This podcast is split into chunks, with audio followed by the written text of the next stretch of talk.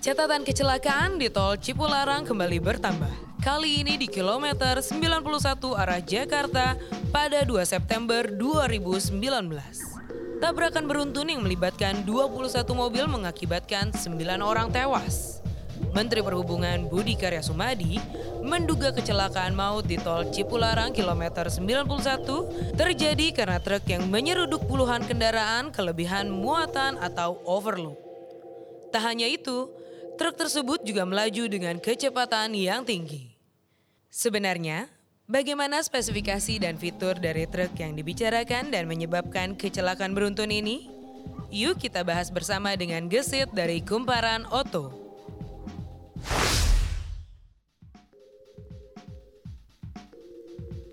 Kalau Anda sudah mendengar berita tentang tabrakan beruntun yang melibatkan 21 mobil dan 9 orang tewas ini, pada awalnya tuh disebabkan oleh truk yang terguling dan truk yang kehilangan kendali karena remblong. Jadi ada dua truk ya.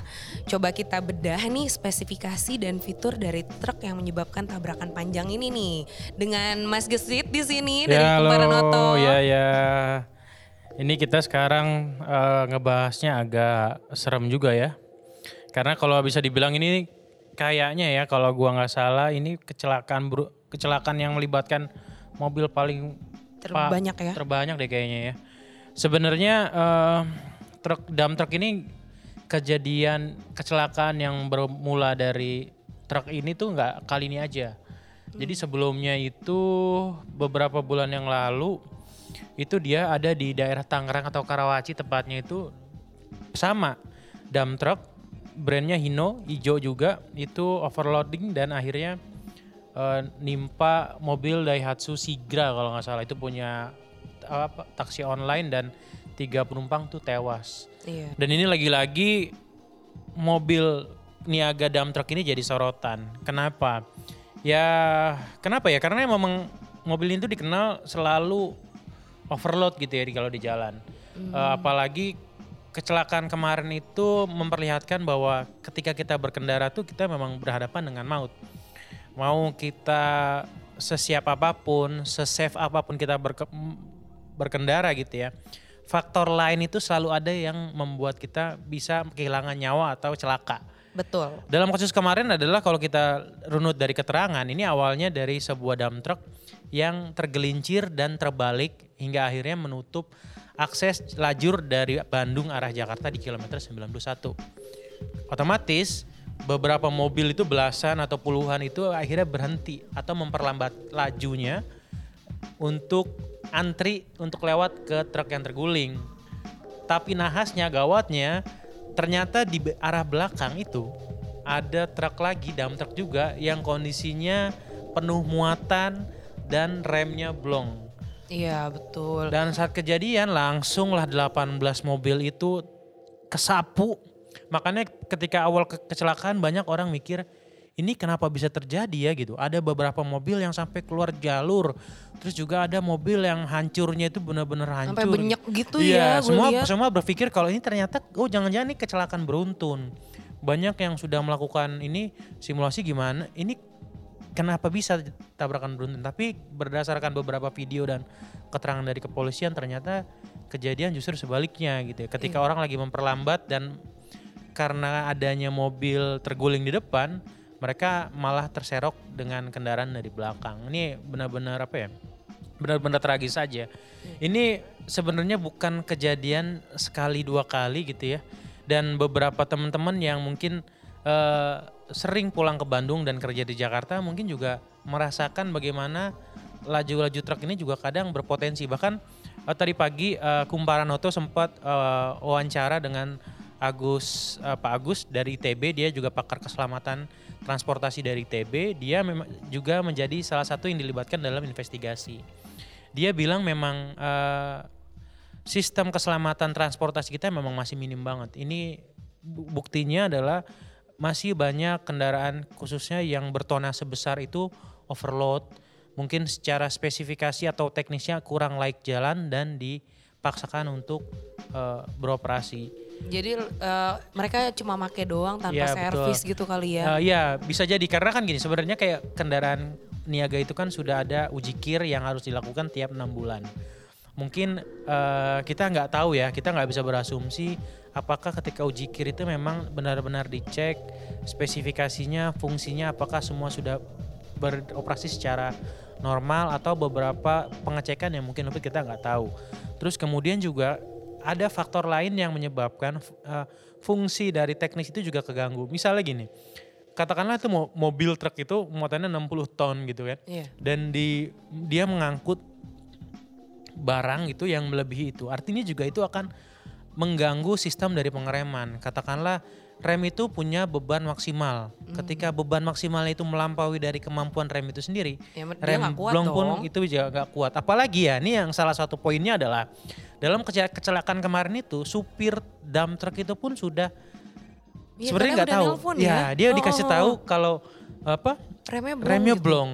Itu kan menurut gua ini kenapa nggak dikasih taunya ketika awal sebelum berangkat, ketika sudah lewatin tol Cipularang yang medan konturnya naik turun seperti itu dan apalagi kalau dari arah Bandung itu kan dominasinya turunan itu kan akan jauh lebih berbahaya.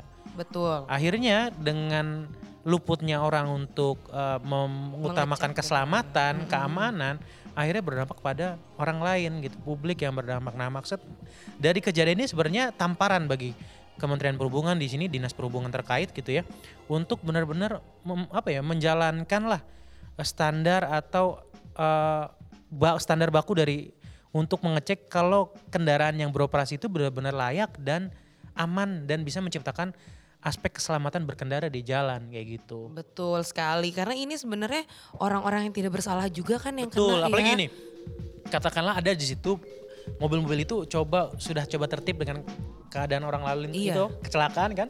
Mereka coba memperlambat mereka coba jaga jarak tapi ketika mereka mau menjaga keselamatan itu justru ada faktor lain yang di luar kendali dari pengendara. Ini kan artinya berke- emang ada istilah jalan raya adalah lingkungan paling tidak aman di dunia Artinya dengan kasus ini harusnya kita semua, nggak cuma pemerintah, nggak cuma pabrikan, itu mulai sadar kalau jalan raya itu adalah lingkungan paling tidak aman. Artinya keselamatan itu sudah harus menjadi kebutuhan, Betul. bukan perka- karena- per- bukan perkara eh, terliterasi atau kita dari sisi kemampuan pengetahuan jauh lebih bagus gitu, enggak. Tapi keselamatan itu balik lagi itu udah sebuah kebutuhan.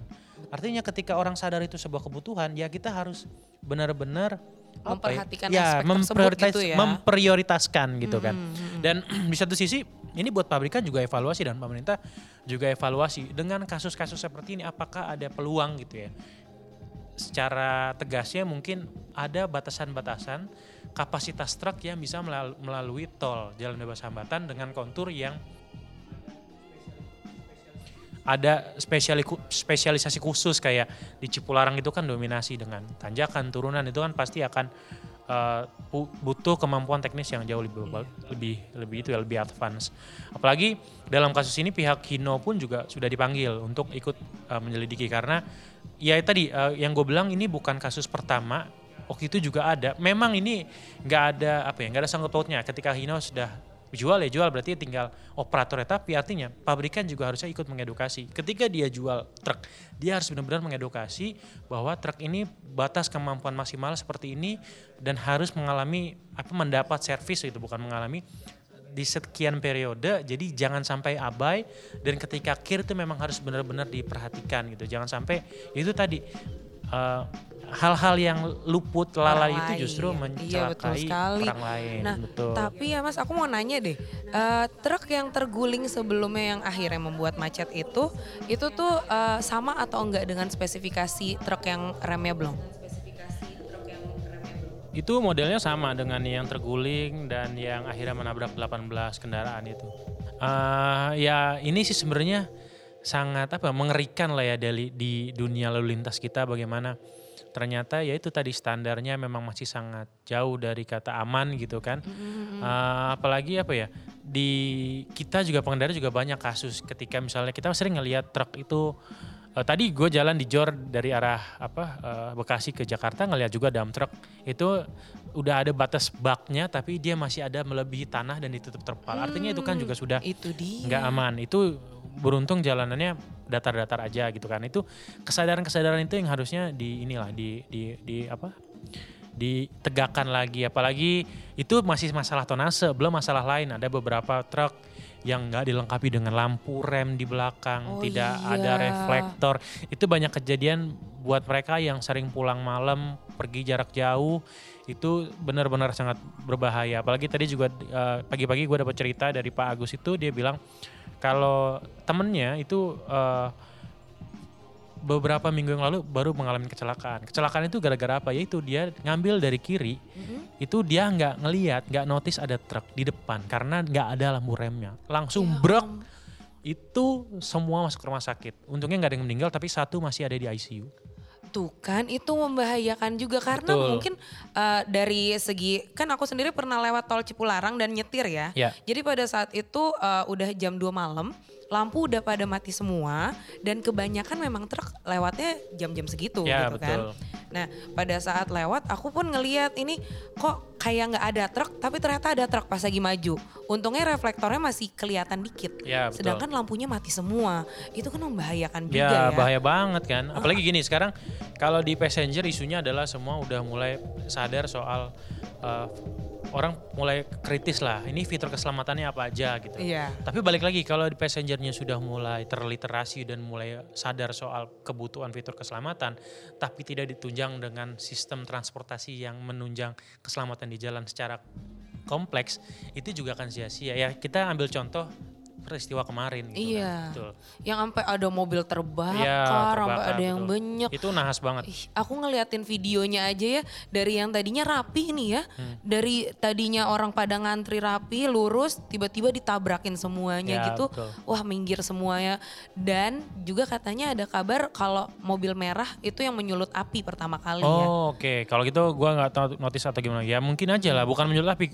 Ketika ket- katakanlah itu truk bebannya 60 ton, ya Iya. kan, dengan kecepatan ya mungkin 100 50 kilometer. Oh, 100, 100 kilometer itu berapa momentum yang diefekkan ke depan gitu. Iya. Kita kadang didorong sama temen aja itu udah lumayan kelimpungan kan, apalagi itu di, di dihantam dengan benda Beban seberat yang- itu Mm, dengan kecepatan momentumnya berapa. Ya wajar aja ada akhirnya kece- kebaka- terbakar gitu katakanlah ada tank mobil ringsek tangkinya kegesek bocor gitu kan ada percikan ber seketika langsung Iya, nyamber ke mana-mana Ya, betul. dong. Ha-ha. Apalagi kemarin apinya lumayan besar ya. Ya, Aku betul. ngelihat asapnya aja itu lumayan ke atas banget ya loh. Nah, nah kalau dari segi standarnya nih Mas, gimana sih seharusnya truk yang disebutkan merek Hino ya, itu tuh eh, melajunya seperti apa seharusnya? Seperti ya kita ambil contoh dari hal kemarin, tol Cipularang kilometer 90-an ini, itu kan katanya banyak banget liku-likunya, naik turunnya itu. Ya, sebenarnya kalau misalnya batas aman ya berdasarkan anjuran aja kan di tiap jalan tol itu kan sudah ada batas ke- aman kes- kecepatan ya. Untuk beberapa kendaraan khusus seperti truk itu kan memang harusnya ada di lajur paling kiri. Tapi yang terpenting adalah dari kasus kemarin selain di jalan bebas hambatan atau di jalan apa pun memperhatikan kecepatan disesuaikan dengan kondisi jalan tentunya itu juga perlu adanya perawatan dan pengecekan apakah komponen penunjang keselamatan seperti rem-rem itu udah vital banget gitu Iya harus dong. ada gitu ya Mm-mm. itu benar-benar harus ya performanya itu harus benar jangan sampai kayak gitu terus juga eh, patuhi beban tonase yang aman jangan alih-alih mencari untung gitu kan daripada kita harus bundar mandir beberapa rit untuk mengangkat muatan sekian ton gitu lebih baik kita tambahin sedikit tapi kita sekali jalan tapi faktanya justru bisa membahayakan orang lain gitu kan Betul sekali. Ya, lebih baik kita lebih bijak lah karena bagaimanapun keselamatan itu tanggung jawab kita sem- semua pada akhirnya bukan ketika kita jalan itu menjadi tanggung jawab kita sendiri tapi sama-sama kita punya tanggung jawab untuk menjaga supaya keselamatan berkendara itu tercipta kayak gitu. Betul sekali. Kalau uang bisa dicari ya Mas, Ya, nyawa nggak bisa dicari betul lagi loh. sekali, betul. Nah, kalau dari segi eh, sebagai pengendara ya, aku minta tips dong Mas, gimana sih cara menghindari hal ini? Mungkin eh, ketika lagi ngantri seperti itu tetap waspadakah atau gimana? eh ini sangat situasional banget ya. Kita juga nggak bisa ngasih tips atau apa karena eh dengan kecepatan sedemikian besar dan tadi dimensi mobilnya juga gede dan tonasinya juga gede seperti itu juga kita nggak bisa memprediksi. Karena balik lagi dalam kondisi seperti itu mungkin orang berasumsi mereka hanya berpikir untuk melaju memperlambat kendaraannya. Iya. untuk melihat kondisi sekitar gitu kan. Mereka nggak notice kalau ternyata di belakang masih ada truk yang berpotensi men, itu menabrak mereka gitu. Bagaimanapun itu susah ketika kita di lapangan ya mungkin itu ya balik lagi itu udah takdir. Tapi bagaimana supaya takdirnya itu tidak ya ini kalau ngomongin takdir ngomongin Tuhan kan ya. Iya. tapi gimana supaya nggak kecelakaan itu nggak terjadi? Pasti ujung-ujungnya ada human error juga. Ada mungkin ya tadi masalah tonase nggak diperhatiin uji kirnya mungkin nggak sesuai dengan petunjuk atau mungkin ada beberapa pengecekan rutin yang tidak dilakukan. Akhirnya juga berdampak pada eh, keselamatan orang dengan kasus ini kita sadar lah jangan sampai keselamatan itu kita keluar-keluar keselamatan ketika ada eh, pesawat jatuh gitu kecelakaan ini sama-sama pentingnya karena rasio kecelakaan di jalan itu jauh lebih besar dibandingkan pesawat Betul. ya tapi ketika ada kecelakaan di jalan orang nggak terlalu sadar gitu masih banyak orang yang nggak sadar nah dengan adanya kasus ini mari kita sadar untuk tanggung jawab untuk menciptakan keselamatan berkendara itu Untuk evaluasi Betul, lagi betul, mungkin betul. kali ya ya. betul Nah, kalau dari bentar. Kalau dari banyaknya truk seperti ini nih di Indonesia aja, Mas. eh, ini tuh kayak udah eh, mayoritas kah eh, dengan tipe seperti yang disebutkan barusan? Kayak, kayaknya ini kalau ini nggak apa ya bukan mayoritas banyak digunakan untuk segmen-segmen tertentu ya kayak ini biasanya kan buat ngangkut-ngangkut pasir tanah ini memang untuk daerah-daerah pembangunan gitu kayak misalnya pertumbuhan infrastruktur atau pembangunan area baru itu kan memang perlu tanah urukan pasir yang memang secara ekonomi jauh lebih efisien ketika menggunakan kendaraan dengan tonasi berat tapi balik lagi eh, pertumbuhan ekonomi itu bagus, pertumbuhan infrastruktur itu bagus, tapi jangan sampai mengabaikan faktor keselamatan. Ya kalau tadi balik lagi kalau memang cuma sekedar nyari eh, untung gitu, ya lebih baik cari selamat aja. Betul banget, aku setuju banget nih kata-kata yang ini. Nah, tapi eh, si kalau nyebutin mereknya yang tadi itu dari negara mana sih Mas dia? Itu pabrikan Jepang. Pabrikan Jepang. Ya. Tapi produksinya Itu kurang tahu kayaknya. Ini tuh produksi di Purwakarta karena kan Hino tuh punya fasilitas produksi di sana ya. Dan di kelasnya memang dump truck ini produk yang ini tuh kayak eh, memang market leader gitu di segmennya.